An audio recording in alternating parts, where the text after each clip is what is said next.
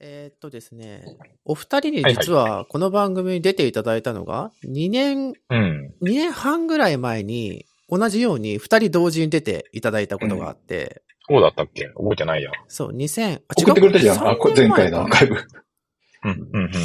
そうそうそう。えっと、にせんにじゅうねんのはちがつとかだったんですよ。確か。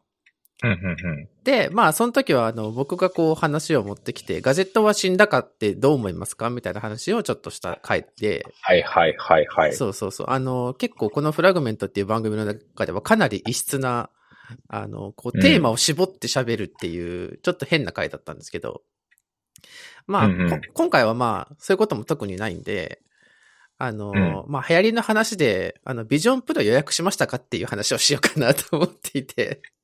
それ、それもなんか、あれ、イエスオアノーで答えが出てしまうのではみたいな。いや、ほら、そこからほら、なんで予約したのかしてないのかとか、いろいろ話すことはあるじゃないですか。うん、本来ね、うん、我々さんにんとも、本来だったらね、本来っていうか、あのまま、ね、こう、仕事を辞めずにいたら、だいぶ最前線で取材してたさんにんじゃんこれを。え、伊藤さん仕事辞めてないでしょ、はいはいはいはい、いやいや、アスキーにいた頃。アスキーにいた頃は呼ばれてたわけだからさ。はいはいはい。うんうんうん。あれって、この流れってことは、誰も予約してないっていう感じでいいんですかこれは。えー、っと、それぞれ言っていこうか。それぞれ。まず。えー、っと、じゃあ僕は、じゃあまずは、僕は予約してません。はい。はい、はい、次は。してないです。見てたけどね。私、私は、予約で、ま、せん。まあそうですよね。まあそうですよね。うん、多分ね、うん、してたらテンションが違うと思うんですよ。ああ。そうそう、うん。いや、いい、いいものだというのは、いろいろね、業界の人たちから伝えき、生で伝え聞いておりますけれども。散々記事もしたしね。うん。えー、だけど、なんすかね。あーあ、まあ、仕事でってことで考えるとね、あの、僕の場合は、あの、メディアの仕事でってことで考えると、うーん、なんか、ネタになりそうなパターンが大体頭の中でイメージできるので、で、まあ、それを触ってないと仕事ができないっていう、なんていうか、あの、立ち位置でもないので、今はいいかなっていう感じだったかな。うん、うん、うん。ごじゅうまんえんだし。そっか、円換算するとごじゅうまんえんなのか。そうそうそうそう。だから、さんぜんよんひゃくドルってことは、うんうん、あね、アメリカ人的にはさんじゅうよんまんえんなわけでしょ？で、感覚的にね。うんうん、で、だから日本人 いってんご 倍だから、ごじゅうまんぶんのね、みたいな。うん、というのと、まあ、あと、あの僕の個人的な、あの、ちょっと、あの、悪はまた違うかもしれないけど、僕の場合は、あの、ブイアール のゴーグルかなり自分でも持ってるし、使ってるんで、うんうん、で、なんかその、うーん、すごいクリアになった、すごい体験って、おそらくこういう感じじゃないかなっていうイメージは自分の中にあって、うん。で、うん、そ、そこ、そこを、そのファーストインプレッションが多分まず今のなんか全てなんじゃないかと思っていて、うんうん、っていうとこかな。うん、その先がちょっとまだよく見えないなっていうところが、個人的ごじゅうまんえん消費をするところまでいかなかったっていう感じかもしれない。ああ、なるほど。でもあの、うん、その、なんだろう、その先が見えないからこそ触りたいみたいなのもあり、あるじゃないですか、こういうのって、こう、初物って。だからこそ行くのだ、我々は、みたいな。うん。まあそうだよね。みんなさ、本当にこれが欲しくって買ってる感じじゃないじゃん。みんな。そう、なんもう、ね、マウントというかネタというか。そう、そ、そこですよね。なんかその、もの、ね、自体の、多分、まあおそらく競合のこれまでのものより、まあ、良いクオリティとか良い体験ができるものなのであろう。うん、そして、こう、練りに練られて、いろんなことが設計されているので、これまでのものよりはおそらくなんていうか、普通の感覚から地続きで使えるものであろう、まあ、アップルのことだし、みたいな感覚はあるじゃないですか。うん、で、うん、で、なんかそれは、あの、まあ、発売されてから、まあ、お店に行けば触れるし、まあ、ちょっと頑張、うん、頑張って購入すれば、まあ、普通になんだろう、表参道とか渋谷とか新宿とかのアップルストアに、まあ、もしかしたら量販店は売らないか。売らないけど、アップルストアに行けばおそらく買えるであろうと。ことであるんだけれども。したらね。うん。うん、今回は、あの、米国だけで予約が始まったっていう段階ですよね。で、うんうん、にもでもさ、この、この勇者期間さ、意外と短いんじゃないか説あるよね。そうですね。なんか ダブリューダブリュー より前に他の国でも出るんじゃないかっていうのがあって。もう ダブリューダブリューディーシー 前とか言ってるよね。で、そういう話がある中で、それでも一日でも早く、わ、私はそのビジョンプロを予約しましたよ。あの、買いましたよ。受け取りに行きますよ。受け取りましたよ。すごいですよっていうのを、うん。それをやりたいっていう。そう。うんうんうん。勇者の証だよね。あの、まあ、特に我々のその、この外野からするとすごいそれを感じてしまうみたいな。なんかそのインターネット環境やこのなんか最先端ガジェット環境みたいな、なんかそのくつ、くすぐったさもあるなって今回すごい思ってますね。うん。まあ、なんていうのかな。どうせ買うだろうなって思うんだったら絶対今買った方がいいし、で、特に仕事にする人は。うんうん、で、そうじゃない、だったら、あの、まあ、いつ買ってもいいっていうか、そのね、日本出てから買ってもほぼ、なんていうの、その、仕事でやる人にとって意味がないと思うんで、うん、うんうん、っていう感じかな。まあ、自分で例えば、ね、ビジョンプロと、あの、ゴーグルデバイスの、なんだろう、ビジョンプロが開いたゴーグルデバイスのなんちゃらかんちゃらみたいな本を自分で書くんだと絶対買ってると思うけど、うん。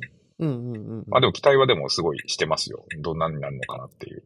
そうそう。その辺はね、実際に、純粋に触ってみたいし、体験してみたいなって僕もすごく思ってますけどね。ただ、うん、アメリカまで行って受け取って、うん、そこまでの渡航費と、まあごじゅうまんえんとみたいなことを考えると、うん、ちょっとまあ、日本に来てからでもいいかなって僕は思っていて。うん。うん、矢崎さんはどうですか、まあ、その、ソーシャルとかで、その予約しましたツイートとかを見てて、うん、あ、なんか自分も買わなきゃいけないのではみたいな気持ちになったりとかしました？いや、今もっとそもそも、そもそも最初からそんなに、その Apple Vision に対して、あ、こういうワクワクして、してなかったのね。うんうんうんうん。でも、やっぱり、おわ、祭りに参加したいっていう、なんか本能的な、うんうんうん、すればよかったなっていう、なんか本能的なね。はいはいはい。なんか、あったよね。こう、ちょっと、ね、リンクマンですら買ってたのかみたいな。リンクマンですらって何ですか？うん、なんかね、まあ無職だからね、あんまお金使えないんだけど。うん、いやもう、うん、まあ終わってみてから、こんなにみんな買うって思うぐらいみんな買ったじゃん。まあだ、特殊な環境にいるからさ、我々はさ。うんうん、そう、そういうツイートばっかりね、出てくるね。ね、我々の周りってそういう人ばっかじゃん。うんうん、だから、ね、でも、それにしても予想してたよりみんな買ってたなっていう。まあみんなって言ってもじゅうにんいるかいないかぐらいだけど。でもあの iPhone とか iPad の時より多いなっていう感じは僕はしてますね。なんかその海外まで行ってわざわざ買うっていう人が。確かに。だから iPhone とか iPad のだいいちだんが出た時と今の Apple を比べた時に、今の Apple がの規模、規模とかさ、ポピュラリティが全然違うよね。うんうん、うんうん、そうですね。だからじゃない、初めてじゃん。こんなにみんなが Apple、Apple 言って、もうスマホシェアもすごいことになってから初めての全く新しいプロダクトじゃん。そうですね。iPad がにせんじゅうねんだってことを考えると、うん、そうか。じゅうさんねん、じゅうよねんまえね、今ほどじゃないよね、やっぱりね。うんうんうんうん、なるほどね。伊藤君は買おうかなとは思ったの？あー、ちょっと思った。思ったんだ。ちょっと、ちょっと思ったけど、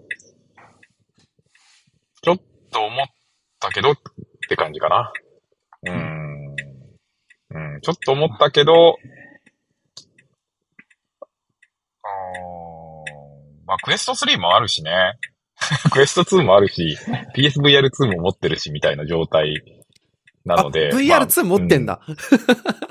まあ、うん、あのみ、皆さんが考えてる以上に僕は結構 ブイアール 使ってるんですよ、実は。あうん、え、でも、で Apple Vision って ブイアール じゃは、ではないんですよね。M、エムアール、エムアール だけど、まあ、あの、被るやつで、うん、まあ、実物ね、あの、触ってみるまでっていうのはあるけど、そう、結構難しいなって思うのは、あのー、先行で体験してる人たちでも、ブイアール 系のああいうゴーグルデバイスバリバリ、もう、ほぼ全部体験してます。で、自分でも使ってますっていう人と、で、結構、なんていうかな、あの、被ってみてくださいって言われて、体験してみて、わあ、すごいって言ってる人との、なんか、うんえっと、解像度の違いが随分あるデバイスのはずなんで。うんうんうん。うんうん。だから、なんていうかな。使ってみて、これはすごかったって言ってる、言ってる人のプロフィールから、あの、えー、どれぐらいのことを言ってるのかっていうふうに考えないといけないって。これは、これはね、あの、某、某、あの、ライターさんも書いてたけど、そういうことを。うん、うんうん。そういうデバイスなんで、うん。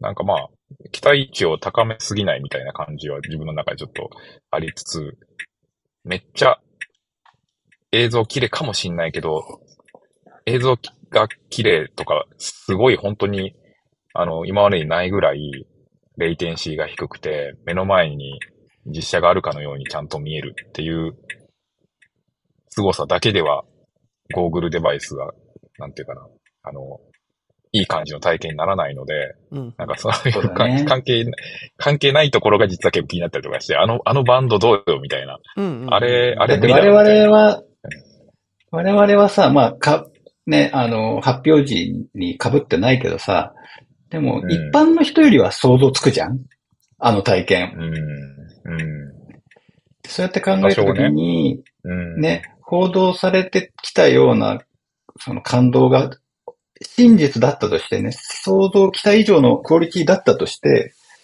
で、用途はって思っちゃうね、どうしても。うん、なんか僕気になってるのは、うん、もしかしたら、今の伊藤さんのその他の ブイアール ゴーグルの体験でも同じことが言えるかもしれないんですけど、あの、ああいうのって結局、キーボードを叩いたりとか、画面をタップしたりとかするわけですよね。うんうん。なんかそうなった時に腕がすごい疲れるんじゃないかなと思ったんですけど、その辺はどうなんですか？あ、間違いなく疲れる。あ、やっぱそうなんだ。そう、腕を上げてなきゃいけないから、うん、それが疲れるんじゃないかなってすごい想像していて。うんうんうんうん。なるほど。それはもうね、ブイアール 系の機器全般に言えるよね。腕疲れる話は。うんうんうんうん。うん。だからもうそれはなんかそういう空中。空中でこう手を保持するっていう、保持するっていうのが、まあもうしんどいのはもうしょそういうもんなんで。うんうんうんうんうん。うん、そうだよね。僕はやっぱり、うん、もう iPhone のね、にだいはんぐらいあるわけじゃん。ごひゃくグラム のものをどんなに重量バランスよく設計して、バンド、ね、固定をすごくいい具合にフィッティングして、装着したとしても、さすがに ごひゃくグラム のものを頭につけるのって、ああ、あれはね、無理なんじゃないかな。うん、これはね、それこれですよ。うん、あの、ブイアール の、あまあ、あえて ブイアール と言うけど、ブイアール デバイスを経験してる人とそうじゃない人との、多分めっちゃ大きな違いだと思う。あの、ごひゃくグラム は大丈夫。で、あの、うん、えっと、もちろん首の筋力が弱い人とか、いるんですけど、あの、どっちかっていうと前後バランスと頭の方なんで、ごひゃくグラム 乗っけても実は、うん、あの、重心設計がうまいと、あの全然使い物になるし、うんうん、実際僕そうだから、あの、うん、まあまあ、うちにも、ね、クエストスリー。クエスト系はあるんだけど。うん、うん。それでごじかんとかろくじかん仕事してみるとっていう話ね。うんうん。なんか先行レビューで、あれですね、その、うん重さのバランスがちょっときついから、うん、ちょっとビジョンプロは 重, 重たかったって言ってるライターは確か、どっちかエンガジェットとかバーチかどっちかが書いてて、うん、なんかその辺は、ね、そう、頭のバンドの仕組みで結構あれは、うん、あの、改善できるらしいですね。そう。だ、だから、あの、なんていうの、あの、鉢巻きみたいなバンドはちょっと、うん、本当の長時間操業を考えたらありえないなって思ってて、で、えー、っと、クエストスリーだとね、あの、僕も記事書いたけど、あの、社外品のバンドで、まあ、純正でもあるんだけど、後頭部の部分にバッテリーを、サブバッテリーをつけるようなタイプかつ、えー、っと、なんつうのかな。えー、っと、頭のおでこの部分とか、頭の頭頂部の上の方に引っ掛けるというか、で、保持するようなタイプだと、あの、重量バランス的にはいい感じになる。前後がとにかく、うん、あの、イーブンにならないで、ごじゅうたいごじゅうに近づいた方がいいっていう感じなんだよね。うん、うん、うん。うん。だから今の。クエスト系もごひゃくぐらいもあるんだね、全部。あるある。あるし、あの、クエストスリーに、えっと、あ社外品の、あの、バンドをつけてやると、ごひゃくちょいになっちゃうと思うけど、全然大丈夫で、それは、あの、前後バランスがいいから。うんうん、その普通によじかんとかごじかんとか仕事できますよ。あ、そ、そんなできるんですね。あ、それはすごいな。できるできる。うん。だから、でもっていうぐらい、全く同じデバイスなのに、あのー、デフォルトの、ああいう、が、顔に押し付ける系のバンドでやるとそんなに絶対無理で、もういち、にじかんで結構もうしんどいなってなる。うんうんうん。ぐらいかなりシビアなものなんで、うん。うんだからそういうところに逆に僕は 目, 目がいっちゃって、このバンドで、まあ一応ね、頭の上に、あのー、ゴムバンドみたいなのつけるバージョンもあるみたいだけど、これ、本当に 大, 大丈夫っていうか、これでいいっていうことにするのかな、みたいな。うんうんうんうん。そういうような疑問はありましたね、見てて。うん。なんかその辺もあれですよね、その、それこそよん、ごじかんの長時間使用をするニーズがどれほどあるのかとか、うん、それがどういう実際の場面なのかみたいなのも、うんまあ、もちろんこれまでリサーチもしてると思うけど、うん、まあ今後この分野が広がっていくにつれてより浅い人たちというか一般の人たちも使っていくときにどのくらいニーズがの比率が変わるかとかも合わせてその辺は改善されていくんでしょうねきっと。うん。うん、そう思うし、まああれはねあの初物製品なんでなんていうか初物ね。うん、うん、そう最高の今考えられうる市販品として販売できる最高のものをまず作って、で、多分そんなに数なんか売れなくていいよっていう前提で、あのー、なんていうかな、できうるレベルを上げるみたいなところからのスタートなんじゃないかなって思って、うんうん。そうだよね。だって、値段俺さ、みんな び, びっくり、一般の人はびっくりしたんだけど、我々はさ、びっくりしなかったでしょ、値段。まあまあ、うん。まあそうだよね、みたいな。ね、あれくらいになるよね、だって、うん。そうそうそうそう。あのセンサー、うん。あのセンサーね、積んでたらね。まあなんか、Apple Watch の時も、あの、スチールモデルはななまんえんとかはちまんえんとかしたじゃないですか。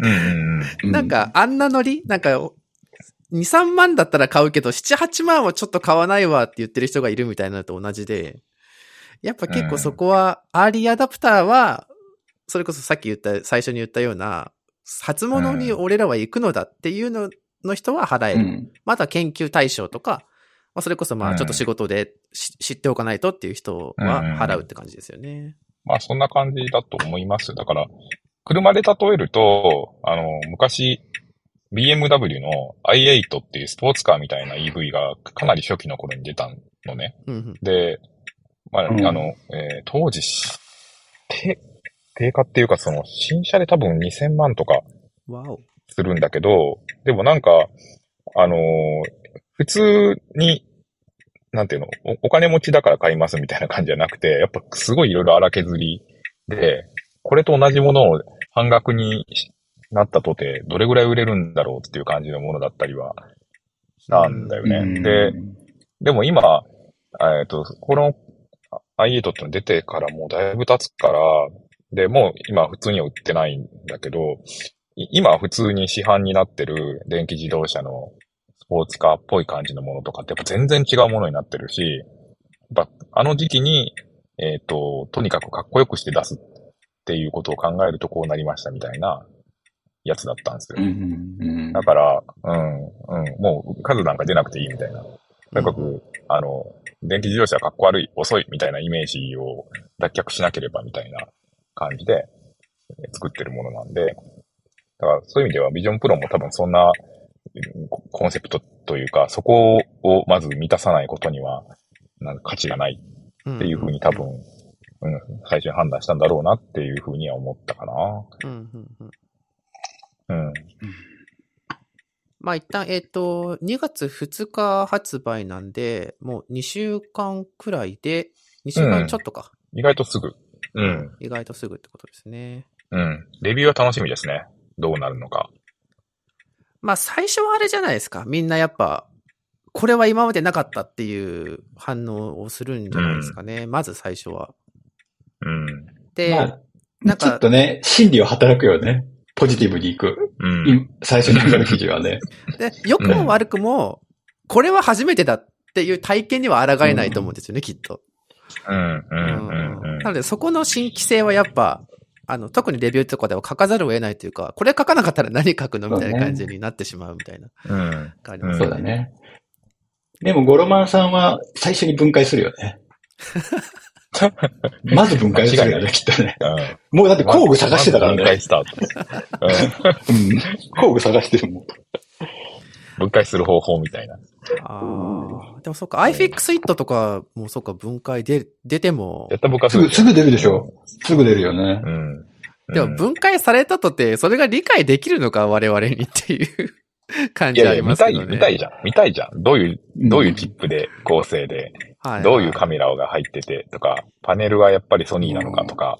うんうん、ああ、うん。あとはね、修理、メンテナンス性とか、ね、修理どのぐらい考えてるのかとかだよね。うん、うん、うん。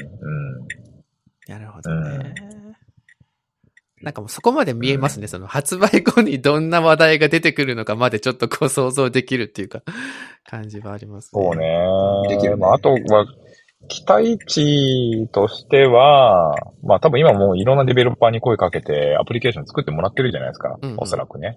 うん。で、それが、あのー、例えば、えっと、クエストスリーではなかったような、あのー、アプリケーション、使い方とか、まあゲームである必要ないけど、まあ例えばゲームとか、で、なんか、あ、こ、こう来たかみたいなやつが、あるかなっていうのはすごく気になってる。そうですね。今のところなんか発表されてるあのフルーツ忍者ってあるじゃないですか、有名なあの果物を切るゲーム。あれのビジョン版はあるっていうのと、またアプリで言うとあの逆にですけど、あのNetflixのアプリがないっていうことだったりとか。ね、あともう一個なんかね、言ってたよね。そうそう。YouTube だっけ？そう、YouTube もないのかな。あの、ディズニープラスとマックスとかはあるんだけど、うんうん、そう、ネタ振りがないっていうのがやっぱメディアの見出しには多く出ていて、うん、まあちょうどあのね、あの最近、あの、エピックゲームズとの訴訟の件が、あの、終了したので、うんうんうん、まあ、その件もあってみんな、うん、あの、そのこと書いてますよね。ネタ振りは出さないとか、まあ当然 Spotify も出す、うん、出しませんけど、うんうん、その辺がやり玉に上がってるというか、うん、みたいなのもちょっとこう絡んできた話題になってましたね。うん。まあ単体アプリケーションいらないって思ったというか、まあ、あの、マーケットが小さすぎるんで対応しないですってことなんじゃないかしら。うん。それも全然ありそうですよね。うん。うん。し、あの、ピーシー の画面出せるんで、おそらく特定のブラウザーで、えー、表示することはできるはず。うんうんうん。ディーアールエム が効いちゃわないブラウザーがあるんで、うん、それだったらできたりするんじゃないかな。だからまあ、体験として実は見れるので。そうですよね。ブラウザで開けば見れるっていう。ネイティブアプリだってそうそう出しませんって。まあでもわかりますよ。あの、だって他の ブイアール のアプリケーション、あの、メタ系のゴーグル見てても全然アップデートしてないもん。アプリ。アップデートする必要がないですよね、うん、ほとんどね。一そう、一応作ったけど、みたいな。Amazon も Netflix もあるけど、何も変わってないから、うんうんうん。アマゾンの、あの、プライムの ブイアール アプリとかもひどいもんですよ、完成度とか。あの、ちゃんと使えるんだけど、なんか、あの、最初に、なんていうの、ログオンした状態の画面がなんか遊園地みたいなところなんだけど、すごいこう。そうなってるんですね。そうそうそう、クエスト、おそらくクエストツー時代に合わせてんのかな。なんかめっちゃ、あの、荒いポリゴンの遊園地みたいな感じになってて。で、うん、なんかこれ嫌だなみたいな。いつかあるんだろうって思ってもう早何年も使ってるけど変わらないで、あ、もうこれメンテナンスモードだなみたいな。でもなんかその時代から要はその空中にウィンドウが浮かぶっていうアプリではないわけですね。うん、あそこは、そう、そこは結構大事なところで、なんかちゃんと映画館みたいなところで見るっていう風に、あのー、なんていうかな、うんうんうん、でき、できてるし、割とそれ大事なんだよね。で、なんかネットフリーアプリも割と好きで使ってるんだけど、うん、あの、ちゃんと、あれ、目の前にでっかいひゃくごじゅうインチぐらいの画面があるみたいな感じで見えるから、それはなんかよく、あね、あの、アックも経験あると思うけど、ああいうさ、あの、メガネ型のディスプレイデバイスってさ、なんか何メートル先に何、うん、ひゃくインチとかっていうか、いや、あの、ただ単にちっちゃい画面が目のめっちゃ近くにあるようにしか見えないっていう時があるから。だけど、あの、一応ちゃんと、あの、両目で見る ブイアール のデバイスは本当にでかい画面あるように見えるから、ちゃんと映画館っぽいセットがあって、うん、で、薄暗い映画館で見てるって雰囲気には本当になるからね。あれはすごいもの。あれね、うん、飛行機長時間乗る人とか超いいよね。うん。うん。あと、独房に入れられた時にあるといいよね。独房はあんなん許可されないでしょ。そっか。まあ、だからそういう意味では、だから、なんか映画館型のアプリ、ネイティブアプリは Netflix 出さないってちょっと残念な気もするけど、まあ、社外アプリでいくらでもね、バーチャルデスクトップとか で, でそういうモードもあるから、そういうとこにネットフリの画面表示すればいいだけじゃんとか、そういう話かもしれないね。うんうんうん。あの、うん、Mac とかの画面が AirPlay で飛ばせるらしいですね。うん。そうそうそうそう。そういうのもあるので、うんうん、まあ、現実的な解決策はあるっていう感じなんじゃないかなと。うん。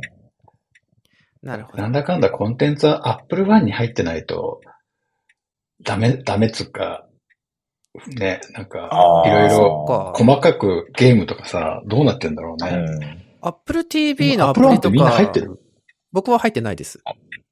俺は入ったりやめたりして。これ iTunes だけなんだよね。うん。あ、ディズニーまで入ってれば絶対入るんだけどさ、ディズニー別じゃん、うんうん、ちょっと微妙だよね。うん、まあだから僕もあれですよ。まあ、見たいドラマがあるときだけ ティーブイ プラス入って抜けてみたいな感じですね。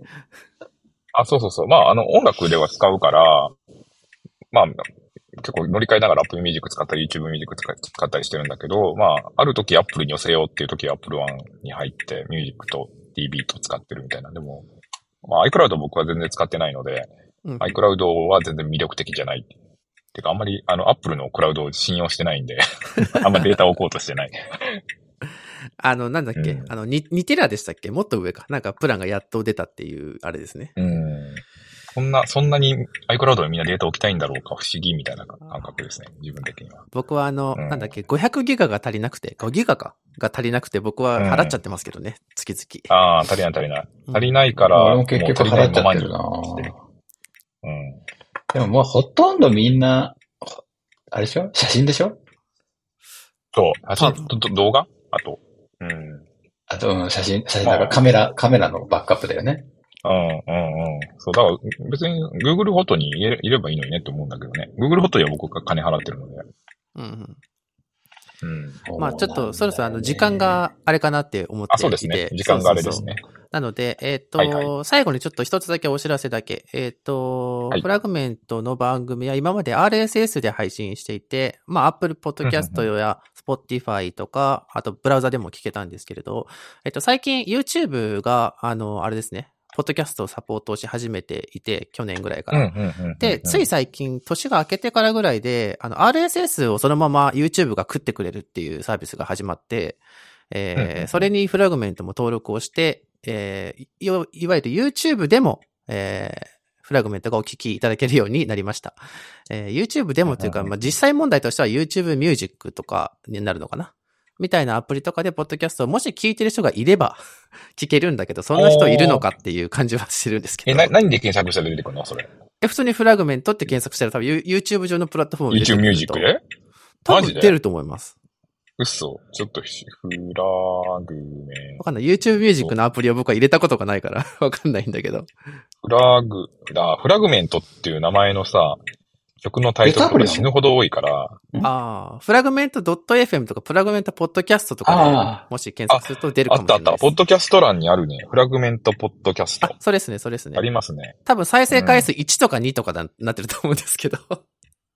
誰も聞いてないんじゃないかなっていう感じですけども。ああ、はいはいはいはい。あ、再生回数が見えない。あ、あった、見つけた。あ、見えないんだ。あ、あったあった。